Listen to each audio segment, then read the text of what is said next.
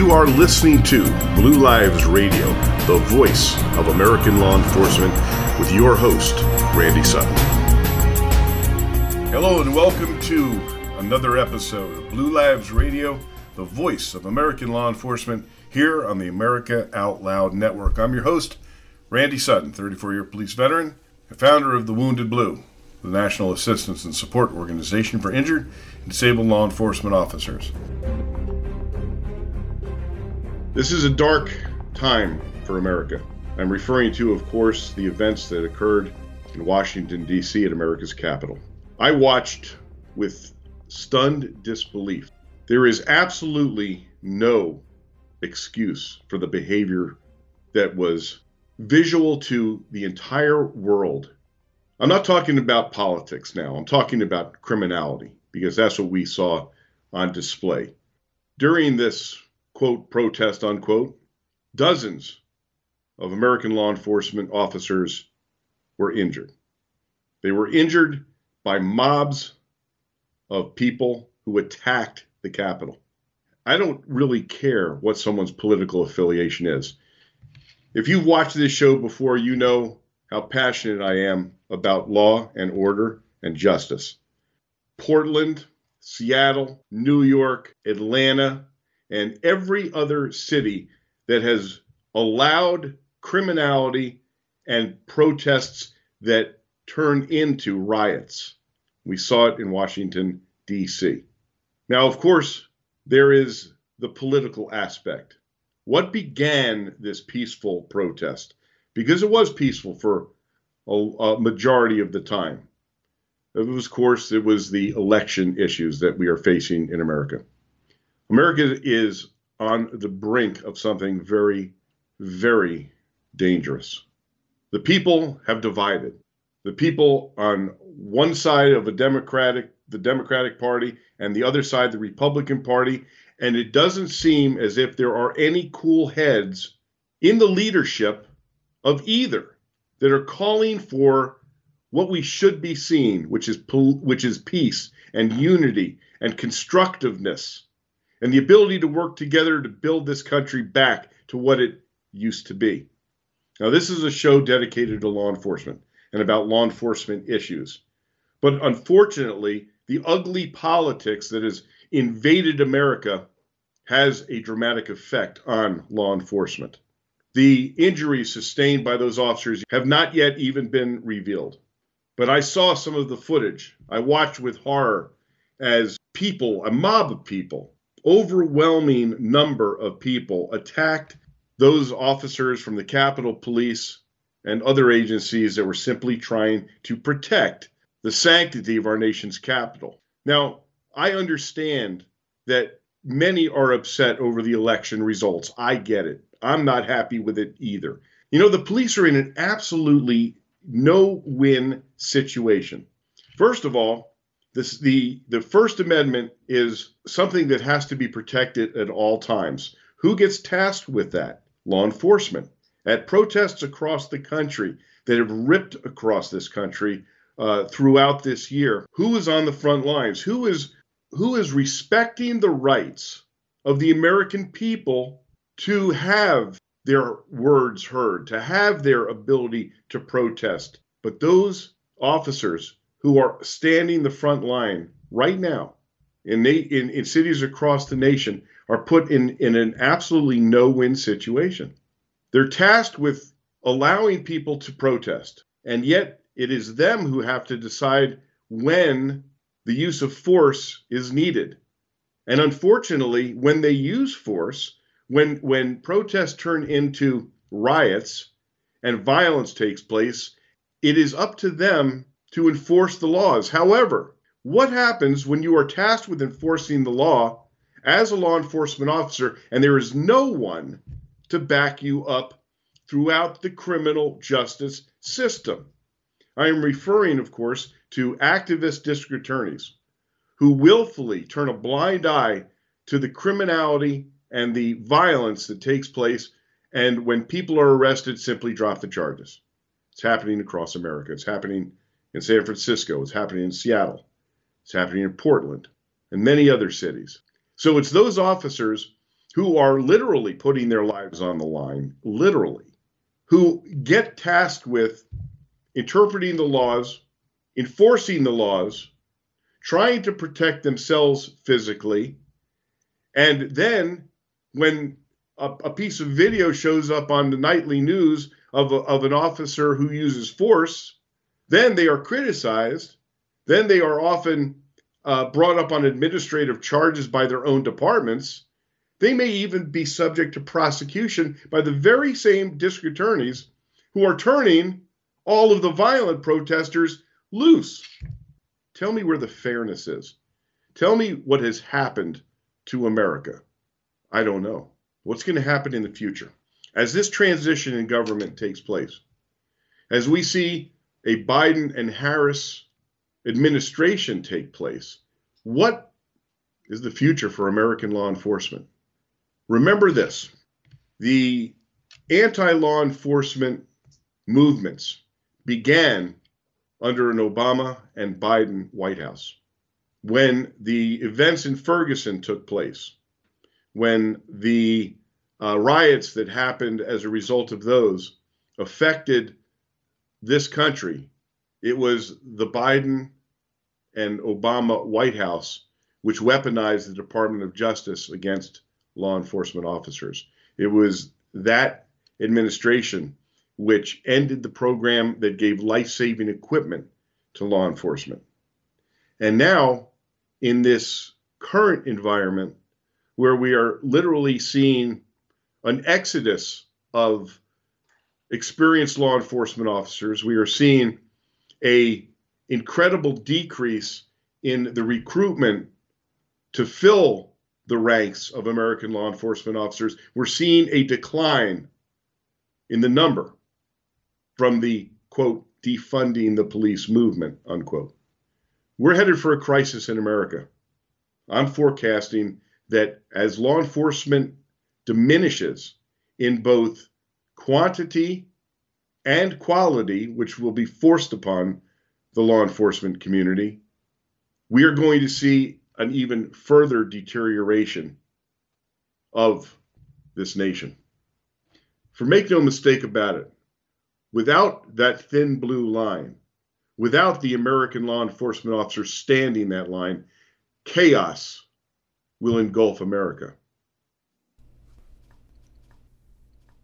I know we were a little disappointed because we've had to push back the Brothers in Blue Bash for a few months because of the COVID insanity. Now, on October 17th, we are still going to have a virtual Brothers in Blue bash, kind of like a tease, and we're going to uh, raise some money. We're going to have some tremendous auction items. So uh, uh, stay listening to uh, this and go to the Facebook page, Brothers in Blue Bash Las Vegas, and get the information there. Now, March 27th, that is a Saturday night here in Las Vegas. The Brothers in Blue Bash, which is going to be the largest celebration of law enforcement, unity, and pride to benefit the Wounded Blue. It's going to be right here in Las Vegas. Got some tremendous, tremendous entertainment lined up for you. There's going to be a, uh, it's going to be a, an event to remember. Fantastic hotel room uh, prices at the Orleans. Just go to the Brothers in Blue Bash uh, Facebook page, and you can uh, make your um, make your reservations there. You can get a table, you can get seats, you can sponsor all kinds of things. Check it out. Facebook page, Brothers in Blue Bash, Las Vegas. Well, my fellow Americans, how did you feel watching footage on the news of domestic terrorists looting our stores and burning our cities down? You were probably disgusted and angry as much as I was. It's disturbing what's going on. Well, you'd be shocked to know that your shopping habits are supporting these extremists. Companies like Amazon, Nike, Disney, FedEx, it's an endless list and they've been supporting these radical groups. Let's stop supporting companies that fund these extremist groups. We can all do our part. Visit shoptotheright.com and you'll find businesses in a nationwide database and companies that are aligned with our American values. Visit shoptotheright.com and let's all make a difference.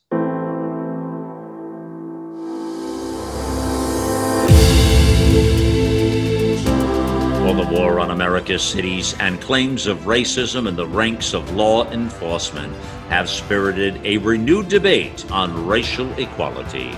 It was Alexis de Tocqueville who reminded us Americans are so enamored of equality. They would rather be equal in slavery than unequal in freedom. To which I say, be warned of the shiny object, America. AmericaOutloud.com is the voice of liberty and justice for all. Well, it's a fight for the soul of humanity.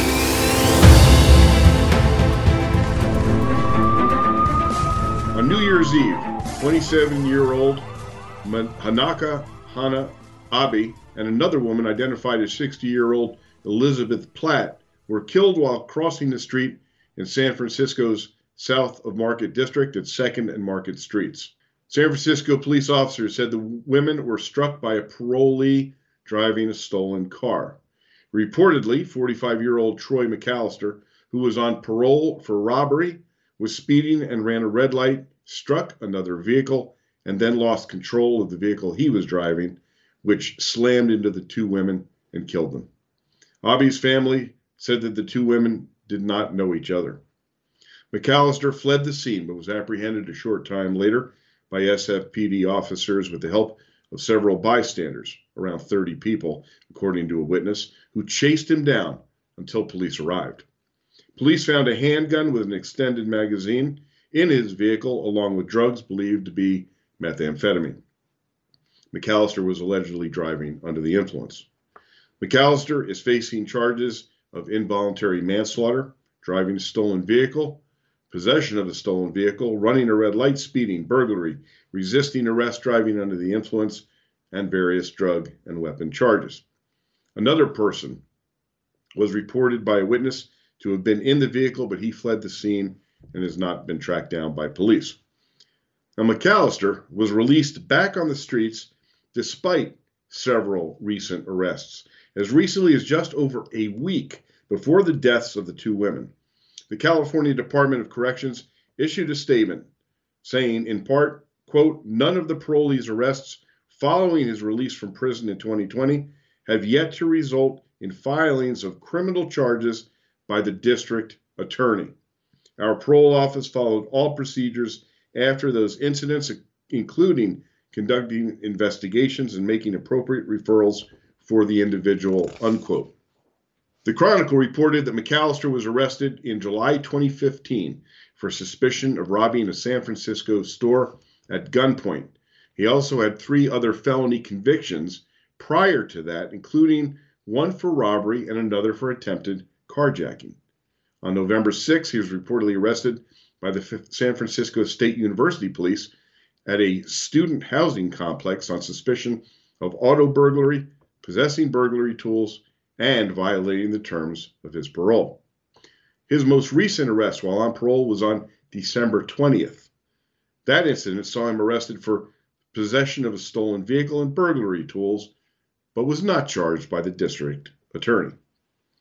Boudin said, quote, We referred these cases to parole because we believed there was a greater likelihood of him being held accountable and having the kind of intervention that would protect the public and break his cycle of recidivism. Unquote. He also later admitted to the Chronicle that he was that it was clearly a mistake to think parole supervision would be adequate. According to KPIX5, Rachel Marshall, a spokesman for Boudin's office, said, quote, McAllister was referred to his state parole officer after each one of those crimes, which is standard procedure, unquote. She said the state parole officials decided not to put McAllister back in jail. In a statement, Marshall said, quote, there can be no question every justice agency involved in this, including this office, must take responsibility for preventing tragedies like this from happening. We are carefully reviewing what happened and thinking critically about what could have been done differently in this case. Boudin said there appeared to have been a quote system failure unquote in regards to the December 20th arrest. He said police were asked by his office to place a, a parole hold on McAllister, which would notify the parole officer if he were to be released from jail. Officer Robert Rueca, a department spokesman, said the notification was made as that is standard practice. When asked whether prosecutors should have considered filing criminal charges against McAllister after multiple arrests, Boudin said that his office would be looking at ways to avoid similar problems in the future. Quote, This is a terrible tragedy, and when people lose their lives, we can't undo the harm. And every law enforcement agency in San Francisco has to look at hard at what we could have done differently, Boudin said. The answer probably is that we all could have done something different, unquote. The deaths of the two women has exploded on social media and blame placed on Chesa Boudin, and even calling for his resignation. A GoFundMe account has also been set up to bring Hannah's brother and father to America in order to transport Hannah's body home to Japan. The mother of Hannah Abe, Hiroko, said to Boudin via Twitter, This is on you. Imagine this young woman as your daughter. Chesa Boudin is what we call an activist prosecutor. He achieved his office on the promises of, quote, reforming the criminal justice system. His parents, both convicted of the murder of police officers, served a lengthy prison sentence. And Chesa Boudin has never served as a prosecutor in any capacity any time in the past. He has created an environment within the San Francisco area that is more deadly than ever before. And yet he continues without any recrimination by the uh, state's attorney, the attorney general of the state of California. This is a true injustice. In our next story from the Law Enforcement News Network, reporter Leah Anaya, two officers in Breonna Taylor shooting received termination letters planned to appeal. Louisville, Kentucky. Louisville Metro Police Department officer Myles Cosgrove and Detective Joshua Jaynes, two of the officers involved in the Breonna Taylor case, face a hearing this coming Monday to attempt to save their jobs. Last Tuesday, both officers were served with termination letters from the department's interim chief, Yvette Gentry, and they will speak during the pre termination hearing with their lawyers present. Uh, this will occur on Monday as part of their due process to appeal to Gentry and explain why they should not be fired. If after that the chief decides she no longer wishes to terminate them, then this, they stay employed. If, however, she decides she still wants to go through with the termination, then an appeal process begins. If the officers decide to appeal within 10 days to the Metro Police Merit Board, after the appeal is filed, a hearing with the board is set for 60 days after that. During that hearing, officers' attorneys can again argue for their client, and the county attorney's office argues why the officers should be terminated. If the board, which consists of five members, no more than three from the same political party, and including two current police officers voted to sit on the board by their co-workers votes to terminate, the officers can still appeal, which brings the state court brings this case to state court. Officer Cosgrove, according to FBI ballistics report, was in plain clothes the night of the shooting and fired the fatal shot to Taylor. His attorney had no comment on the potential firing. Detective Jaynes wasn't even present in the incident. He uh, obtained the no knock warrant for the March raid. In November, it was reported that Jaynes said part of the completed warrant was incorrect in what was a quote honest mistake. Apparently, it was written that Taylor received packages from her ex boyfriend, Jamarcus Glover, who was then the main target of the drug investigation connected to the March incident at her apartment, which was inaccurate.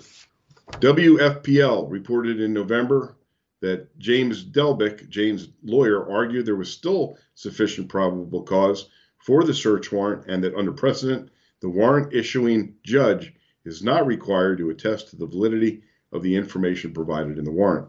Unquote. Jaynes' other lawyer, Thomas Clay, said this week that, quote, I expect the result has already been predetermined.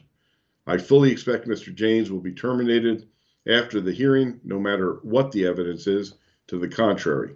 We will appeal any disciplinary action taken against Mr. Jaynes because I believe the evidence shows he did nothing wrong, unquote. Gentry and Jaynes' termination is based on them violating two department policies. First, he allegedly failed to prepare a plan for the execution of the search warrant, saying he created a quote, very dangerous situation. She also said that he should have been at the apartment when the warrant was served. Attorney Clay, however, said James was at a different warrant execution and that there was no issue with that prior to Gentry's letter. Clay said, The people who attended this briefing, we have sergeants, we had lieutenants, we had a major, and we had a lieutenant colonel who was on the chief's staff that attended the briefing. And nobody said anything about Joshua Jaynes being at the other warrant location. Secondly, Gentry said Jaynes lied on the search warrant regarding the packages received by Taylor, as mentioned above. Apparently, Clay said Jaynes obtained his information on the packages being received by Glover by Taylor from Sergeant Mattingly, the officer shot during the raid on Taylor's apartment. Sergeant Mattingly reportedly got that information from officers in another jurisdiction. Those officers now say they told Sergeant Mattingly there was no suspicious packages delivered. Whether they actually told Sergeant Mattingly that or not is something that's between Sergeant Mattingly and that police department. And that's something that uh, should be looked into, Clay said. Somebody makes a misstatement here, obviously, but it was not Josh James. Clay also said, I want the public to know we are not just going to sit back and let the chief of police do what she's already predetermined is going to happen. He feels like the department's turned on him, both the department and the mayor's office. This case has been a tragedy. The shooting of Breonna Taylor, uh, a woman who um, was not uh, uh, purposefully shot, uh, took place during a narcotics investigation raid. It um, when the officers entered uh, the apartment house, the boyfriend of Breonna Taylor uh, opened fire on them through a closed door. And the officer uh, who was shot by the boyfriend uh, received a, a gunshot injury. Uh, the other officer who returned fire was trying to drag him to safety as he fired at where the gunshot had come from. Breonna Taylor, unfortunately, was uh, standing in that same area uh, next to where the gunshot had been fired, was struck inadvertently.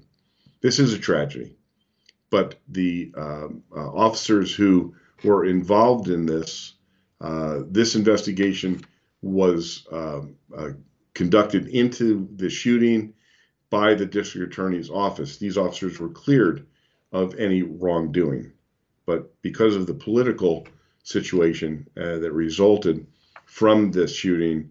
What we are seeing now is the administrative uh, actions being taken by the chief of police. This is unfortunately not an unusual situation. Kenosha, Wisconsin.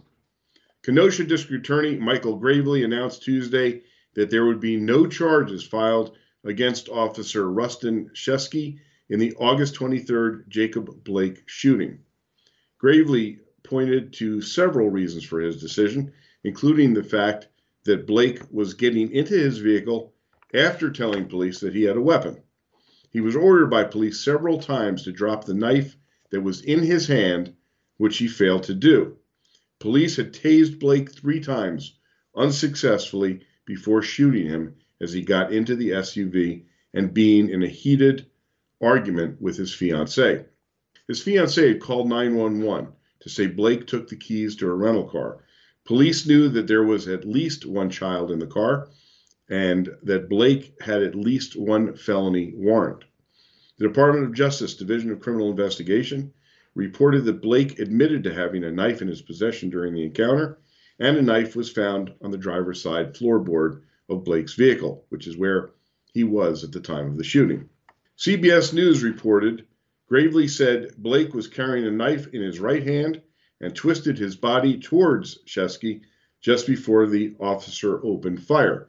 Graveley said Sheskey, another officer, and two civilian witnesses all described the twisting motion, though he said the car blocks it from the view of the video. Graveley explained that the prosecutor's office didn't believe they had enough evidence to obtain a guilty verdict from a jury against the officers. Graveley said, quote, Sheskey says, I don't know what Blake is going to do. Is he going to hurt the child? Is he going to take off in the vehicle? Are we going to be in a vehicle pursuit with the kid in the car? Will he hold the child hostage? Unquote. A medical examiner who usually conducts uh, autopsies reviewed Blake's seven gunshot wounds. The examiner said that the three wounds on the left side were consistent with the twisting motion allegedly being made towards Officer Sheskey. Graveley said that the Wisconsin Department of Justice hired an outside use of force expert. This expert also said Sheskey's actions were reasonable. Blake's family is reportedly outraged by the, this conclusion. His father, Jacob Blake Sr., urged people to, quote, stand up and make some noise, he said. Let's be heard around the world, unquote. The family believes Officer Sheskey should be going to prison for attempted murder. They will be filing a civil suit in the near future, according to their attorney. Local authorities had requested the National Guard to be activated on Monday prior to the announcement, which Governor Tony Evers did. 500 troops were sent into the city in preparation for potential unrest and violence. There was also a state of emergency declared, which allowed the city to enact a curfew. Fencing was set up around the courthouse, and businesses boarded up their windows as well. The three officers involved, Sheskey and officers Vincent Arenas and Brittany Meronek, remain on administrative leave. This uh, this shooting of Jacob Blake made national news and inspired, shall we say, more and more violent protests throughout America. The videotape was taken by a bystander who uh, who from across the street took the video on his cell phone. Uh, it is very clear that the officers attempted to use a number of different methodologies in order to take him into custody. So let me try and explain how that in- interpretation is important to what the district attorney's decision was. So when when a police officer places someone under arrest, um, it is it is the duty of the citizen to comply to that arrest from state law and statutes. Of course, you're under arrest. It is it is your responsibility to uh, allow that to take place. If that does not happen, then the police are uh, obliged to use whatever um, uh, force is necessary to effect that arrest. And that was unsuccessful. You can see them struggling trying to get him into, into handcuffs, wasn't happening. So then they used the next level of force, which was their taser device. They tried that three times. That didn't work. Many people think that the taser is the epitome of how to take someone into custody with uh, uh, and it works all the time and it's not true the unfortunate reality is that that uh, either either the prongs that are that are utilized and shot out of the device don't hit the way they're supposed to or in cases where uh, someone is is heavily under the influence of certain drugs they simply uh, power right through it in this particular case this uh, the officers tried three times to take him into custody using the taser. That didn't work. Suddenly, he had a, um, a knife in his hand during that procedure. He uh, he reached and he, he pulled a knife uh, from his body. And when the officers saw that, then this levels the uh, or raises the level, if you will, of of fear because a weapon, uh, a knife is a deadly weapon. He continued to fight. They tried to get into the car, at that which point the officer saw the knife in his hand, trying to take him into custody. Uh, he felt that he was in fear for both his own life and the life of the child who was in the car should he make an escape. And he opened fire and he shot and, and uh, wounded uh, Jacob Blake. Um, this situation then resulted in massive rioting uh, even though this shooting was was uh, a justifiable shooting because of the the uh, um, social temperature, if you will, that is um, um, increasing in this country. Let's talk about a little good news for change. I think I think we're going to end today's broadcast on on some good news. Good Samaritans save a North Carolina deputy after a fiery crash. This was in uh, Bertie County, North Carolina. A group was heading down on Eastern North Carolina Road when a car careened off the pavement and slammed into a tree. The uh, they saw the police car uh, smoking and they jumped into action last week to save the on-duty Bertie County deputy who was inside the burning vehicle. Rashid Lee told McClatchy News that he went towards the car, saw the deputy trying to get out. Just as bystanders pulled his feet out, the car became engulfed in flames. Videos uh, posted on Facebook shows a car ablaze after the man was rescued. What a crazy way to start off the new year, but I'm happy to be uh, blessed by someone by saving their life. DeJour Keemer wrote in his uh, post caption. Uh, he and others said that they were traveling to the town of Lewiston Woodville on New Year's Eve when the group saw the deputy's cruiser turn on its lights and make a three point turn. With the way it had rained, it was very wet, and he was not able to get the car back on the road, and the car struck a tree and caught on fire, said Bertie County Sheriff John Holley, according to the uh, Bertie Ledger Advance. Holley said the deputy was injured and taken to Vidant Medical Center in Greenville, approximately 85 miles east of Raleigh. North Carolina state troopers were expected to investigate the crash. I don't know about you, but if you love coffee, you're going to love Law Dog Coffee. Law Dog Coffee Company. Yes, indeedy. This is amazing coffee. It's been uh, in the family of uh, uh, brewers for 90 years, but this particular brand is is uh, created just for us. So if you love coffee, you're to love Law Dog Coffee, especially because not only is it phenomenal coffee, it's it's uh, uh, roasted in a, in a family owned roasting company. It's been around for 90 years, and it is delicious. But it also goes to help the uh, the company, Law Dog Coffee Company, gives a percentage of its income to thewoundedblue.org. In fact, they sponsor the Canine Companion Program for the Wounded Blue. So go to lawdogcoffee.com. It gets delivered directly to your house. It is phenomenal and it tastes so good, it ought to be illegal. Think back to the last time you felt healthy and energized. The best times of our lives occur when we're at the peak of our health, sleeping better, full of energy and focus. We know that fades with age, and you might be feeling the effects of aging as low energy and poor sleep. But it doesn't have to be that way. There haven't been any nutrition systems designed to rejuvenate our bodies as we get older until now. Healthy Cell Pro is the only multi nutrient system that impacts the building block of your body, the cell. Created by anti aging expert and Nobel Prize nominee Dr. Vincent Giampapa. Award winning Healthy Cell Pro cuts through the complexity of nutrition supplements by simply giving you the purest ingredients, filling dietary gaps to nourish your cells and enhance your quality of life for optimal performance. Visit healthycell.com and use code OUTLOUD for an exclusive discount or call 844 869 9958. With me today in the interview room of the Voice of American Law Enforcement is a very special guest.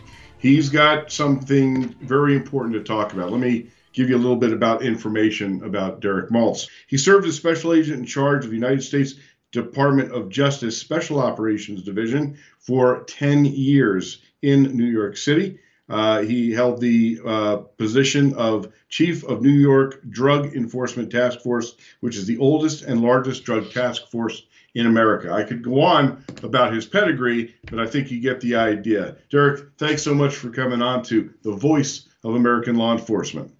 Randy, thanks for having me, buddy. I appreciate it. I, I don't want to get too much into your background, but just give a quick summary of of uh, you know the important highlights of your career, and then let's talk about your your uh, your thought processes on what is an insidious um, actual attack on America? So, Randy, my father was a career DEA agent for 30 years. He ran the New York City Drug Enforcement Task Force with the NYPD and the state police. I came on to DEA as a young kid out of college.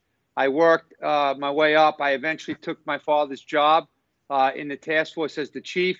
But ultimately, I was promoted and I was brought into an operation in Washington uh, called the Special Operations Division. It's a DEA division responsible for synchronizing and coordinating the global efforts of about 30 agencies uh, Department of Defense, Intel Community, and law enforcement. But we also had the uh, British, UK uh, National Crime Agency, we had the Australian Crime Commission, and the RCMPs from Canada. And I was very proud of my relationship with the NYPD. So we added them as a partner as well. So I worked there for about 10 years. I was very, very fortunate to be in the hub of the DEA's operational center. And by being there, I had a very unique perspective of what's going on in regards to transnational crime and threats to our country. I think that if anyone was in a position to know, it would be you. Now, um, you have you have spoken very passionately about what you feel is a is in essence a uh, the threat from China and its uh, um, being allied with Mexican cartels as it affects as it affects the people of the United States. Um, I've heard you speak about it. it. It sent shivers down my spine. If you would, let's talk about that now, and let's give our viewers some insight on what is happening uh, uh, through China, the Mexican cartels, and to our people here in America. Okay, so first of all, Randy, thank you for having an interest in the topic because it's not a public health crisis that we're dealing with with the drug crisis. We're dealing with a national security matter. So, as you know, and you probably have heard, the CDC just reported the most recent statistics. Uh, there were 81,000 Americans who died from drug overdoses, ending the 12 month period of May of 2020. And people are really not sure why this is happening. It's happening because China has formed a lethal partnership with the Mexican cartels, and China is getting way more involved with making these synthetic chemical compounds that are being mixed in with other drugs and also being sent to the uh, cartels for redistribution throughout our country. So, so to give you an example, like let me just back up and tell you, China's role with the cartels didn't begin recently. They've been involved in providing the chemicals for the methamphetamine production but what's unique, Randy, is that right now we're seeing unprecedented levels of methamphetamine coming into the country. We're seeing huge increases with massive amounts. That's because the cartels have super labs, industrial sized labs in Mexico, where they're capable of producing seven tons of meth every three days. So China has built up a long standing relationship with the cartels.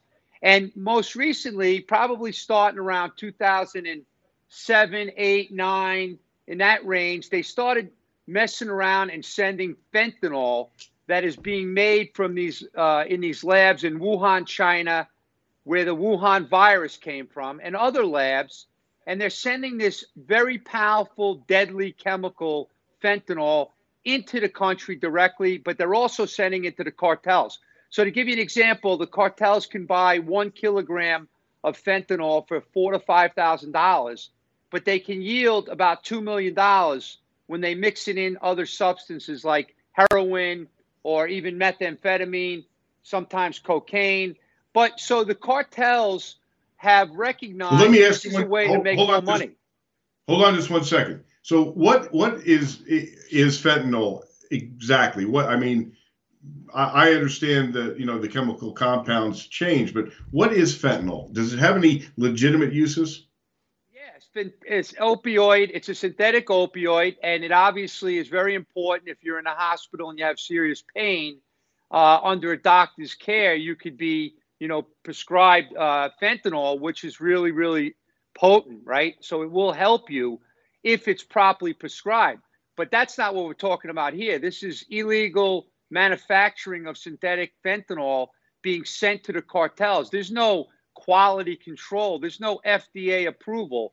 It's just a bunch of thugs, a bunch of cartel members mixing it in, mixing it in powder that's being sold in America. But what they're also doing, Randy, which is causing a lot of the deaths, is they're buying pill presses and they're mixing this stuff and making these what they call Mexi Oxy.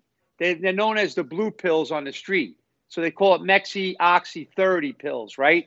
And these pills are being sent around America, and young kids are taking these pills thinking they're getting Oxycontin, and they're getting pure fentanyl, and they're dropping dead instantly. So it's becoming a crisis. But the, the, the Chinese are also involved in mass amounts of other synthetic drugs like K2 and spice, known as synthetic marijuana, synthetic cannabinoids, also bath salts. They're making these chemicals and they're sending them to our country, and people are getting really sick. They're having uh, respiratory uh, issues. They're having kidney issues, kidney failure. They're having heart attacks. They're dying. And it's all these chemicals coming from China. And they're making billions. But, Randy, probably the most disturbing piece from my point of view is they're also now the leaders in the money services businesses for the cartels, which nobody realizes. That just happened over the last, you know, few years. And they're very, very smart on how they're doing it. They're using encrypted apps and they're using Chinese banks to move money and they're bypassing any type of cash transactions in the US banks because that's a way where they're going to get caught. They know that. So it's a very elaborate system. And as a matter of fact, they're using the casinos in Las Vegas and they have many, many schemes. But it's growing daily, and that's why the deaths are escalating big time. So, I mean, you're talking 81,000 overdose deaths in just a year's period. It's an astounding number. And we're seeing not a decline of this number nationally, we're seeing an increase. Why do you think? I mean, why would they they basically in essence poison their own customers? What's the what's the purpose behind that? Great question. So let me just give you some background. We know for a fact because we've interviewed people that were high level Taliban drug kingpins from Afghanistan that basically called it a jihad against the West. They know that if they send this pure fentanyl and this pure heroin into America, they're going to harm Americans and they're going to kill Americans and they're going to destroy families. And that's part of the Communist Party of China's overall unrestricted warfare to go after America. They can't do a direct military assault on the country, so they're going to use all tools in their arsenal to undermine, to, dis- to totally destabilize our, our country. And they're watching this from many, many miles away, and they see the resources, they see the chaos that it's create, creating. So they really don't care about the finances behind it. Yeah, some of the Chinese organized crime groups they want to make money, but the Chinese government wants to destroy their adversary. They want to undermine the superpower of America. And that's what this is about. Now, the cartels, on the other hand, they're strictly in this business for profit. And as you know, and as you've seen with the Sinaloa cartel and Chapo Guzman, one of the world's richest guys who's now in U.S. prison, I mean, they make billions of dollars running these drug uh, cartels. So yeah, there's a big profit motive as well. But the Chinese are trying to destroy their adversary. So, in, in essence, what this is is a is is a it's a chemical attack on America. In my opinion, the Chinese have weaponized America's drug addiction as they continue to drive towards destabilizing our society. That's what they're doing. And so, you know, it sounds kind of far fetched. It sounds kind of you know, overreaching. But think about it. Go read and research a communist party like China's plan. They want to undermine superpowers, right? And they're not going to be able to do it with a direct military attack. That's why they're hacking our, our computer systems. They're stealing our identity. They're all in our country, all over the place. But now they're moving billions of dollars of drug cartel money. I just learned this over the last couple years they're coming into America and they're buying really expensive real estate in like Oregon, Washington State, uh, you know, different states that have legalized marijuana. And they're buying these houses for the purpose of establishing these massive marijuana grow operations. K2 and Spice, we had a couple years ago in the summer of 18, we had a situation where we had people walking around America like the night of the living dead literally dropping in Washington, D.C., in New Haven, Connecticut, in Chicago, because they were putting rat poison inside the synthetic drug K2. So the kids are smoking this stuff, and they're not smoking synthetic marijuana, they're smoking poison. That contributed to the opioid addiction to the country. But now it's the Chinese and the cartels. So the cartels are making billions of dollars uh, through their through their illicit business. The Chinese are not only laundering the money, but they're making billions of dollars, and Americans are dying in the streets. Um, what's the answer here? Is, is there is the government? I mean, you work for the DEA. Is the DEA um, working to try and eradicate this issue? This is where we have to get all the resources of the U.S. government, the DOD, the intelligence community, the federal law enforcement agencies to start working more as a team. We need to shut down the delivery of all the fentanyl over the internet right into America. And we also need to stop the money flow. And the money flow is huge. And that's becoming more complicated because the way the Chinese are involved now, moving money from one bank account in China to another. But what they'll do is they'll transfer the 500 grand over Chinese banking apps from one account to another. So they successfully moved $500,000 out of their personal accounts in China to other accounts in China. And then they'll buy goods and they'll sell goods. They'll move goods from China into South America. And then the Colombians, the Mexicans, whoever in Central America, they'll make their money on the on the legitimate goods, right? Trade-based money laundering has been around forever. So it's becoming much more difficult to penetrate these these new types of groups with the Chinese nationals. So the government leaders have to be way more involved. If you prioritize your threats, your national security threats, you have to have accountability on people working together. And that was part of my job, so I'm very well versed on, you know, information sharing and people not working together. Our country is is facing a lot of serious issues right now. Even as we speak, there is there is a massive uprising in Washington D.C. So we now have a new a new administration coming in, but under under the Obama administration is when much of the groundwork for this terrible situation took place. So now we have an entirely new administration coming in. With them, they bring their own people to head up the Homeland Security and other and other affected um, uh, parts of the, of the government. How is this transition, do you think, going to affect the uh, the ongoing investigations into this this crisis? Well, there's multiple problems. Let's start off with the easy the, the easy ones. Defunding the police initiative, just that alone is so ridiculous and is just so, so problematic, right? But then you're looking at the open borders, right? All of these cartels, they're blitzing our country every day with their poisonous products, but they're also sending in their manpower to do the job, to deliver drugs, to pick up money, to kill people, to intimidate people. So open borders is really problematic. Then they want to shut down ICE as an example because they don't even understand that ICE doesn't just do the job of immigration. ICE has a very, very competent agency called Homeland Security Investigations, HSI, that goes out every day and puts child molesters in jail, shuts down human trafficking rings, shuts down drug trafficking rings and other types of frauds and counterfeit goods.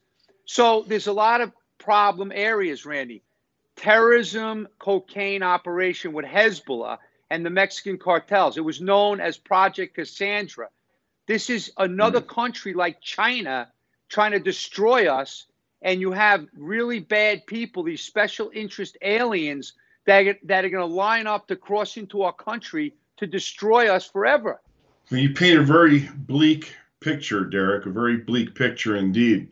Uh, this sounds like we're going to be fighting this battle for years and years to come. And there's there's literally scores of American lives at stake here, not to mention the very security of our nation. We talked about fentanyl and stuff, but just look at the methamphetamine seizures in December 2,500 pounds, 1,900 pounds. Then we had 3,100 pounds in LA. So again, when you ask about what we can do, you got to shut down the chemical flow. Without the chemicals, you can't make the drugs. You know, b- before we go, there's one there's one thing that popped into my head. You have the legalization of marijuana taking place all over the nation. Now, in Oregon, I believe it is, they just legalized um, cocaine and methamphetamine, if I'm correct. How does this uh, acceptance of drugs, how is this going to um, affect this continual insidious attack on us? These drugs are Schedule One and Schedule Two drugs under federal law, and so we're, we're not sticking to law and order, and that's a big problem in the country right now. By the way, Randy, I don't know if you knew this, but one kilogram of fentanyl can kill 500,000 people. Think about that. It's 2.2 pounds, right? So, what would happen if Al Qaeda had 2.2 pounds of some chemical weapon sitting in Mexico? You think the U.S. government would just sit back and, and do nothing? This is what we're talking about a chemical attack. That's really you put you put things in into deep perspective with uh, when you with that analogy. Derek. Once again, thanks for taking the time to to come on to the show, and uh, I have a feeling you and I will be talking again very soon. One of the most important things that you can do as either a, a law enforcement officer or someone who supports law enforcement is to help injured and disabled officers. How? By simply going to this website, www.thewoundedblue.org. Thewoundedblue.org. And why should you do that? Well, first of all, because I founded the organization. Do you need any more than that, really? So, this organization provides tremendous assistance and support to officers who've been injured either physically or emotionally in the line of duty. Uh, we have a phenomenal um, documentary film. If you go to Amazon.com and look at uh, The Wounded Blue Service Sacrifice Betrayed. Also on uh, YouTube. If you go to our YouTube channel, Wounded Blue TV, check out our series, The Voices of the Blue. You want to do everything you can to help these men and women who sacrificed so much for their communities. Go to www.thewoundedblue.org. End of Watch with Randy Sutton. As 2021 enters, um, unfortunately, I have more names to read for this section called End of Watch.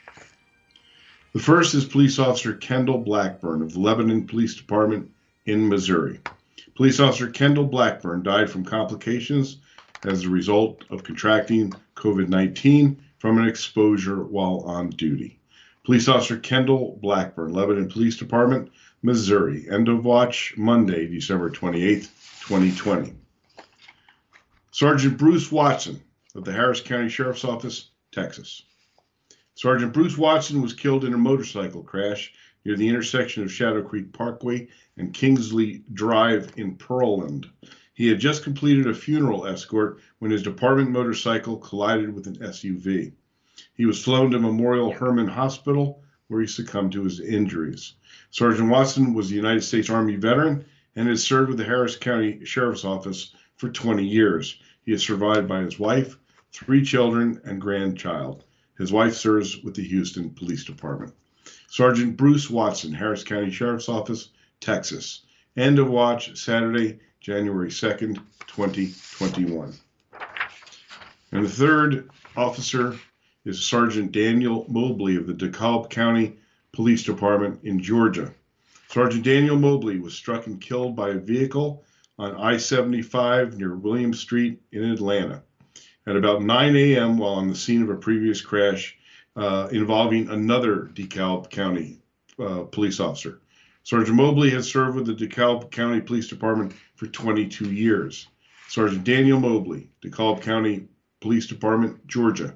End of watch Saturday, January 2nd, 2021. These officers gave their lives in the line of duty serving their communities. May they rest in peace. Thanks for joining me this uh, episode of Blue Lives Radio, the voice of American law enforcement, here on the America Out Loud Network. I hope you enjoyed. As we do every week, we talk about the things that affect law enforcement officers around the country. One thing I would ask of you is check out the website for thewoundedblue.org. This is the national organization for injured and disabled law enforcement officers. We'll see you again next episode.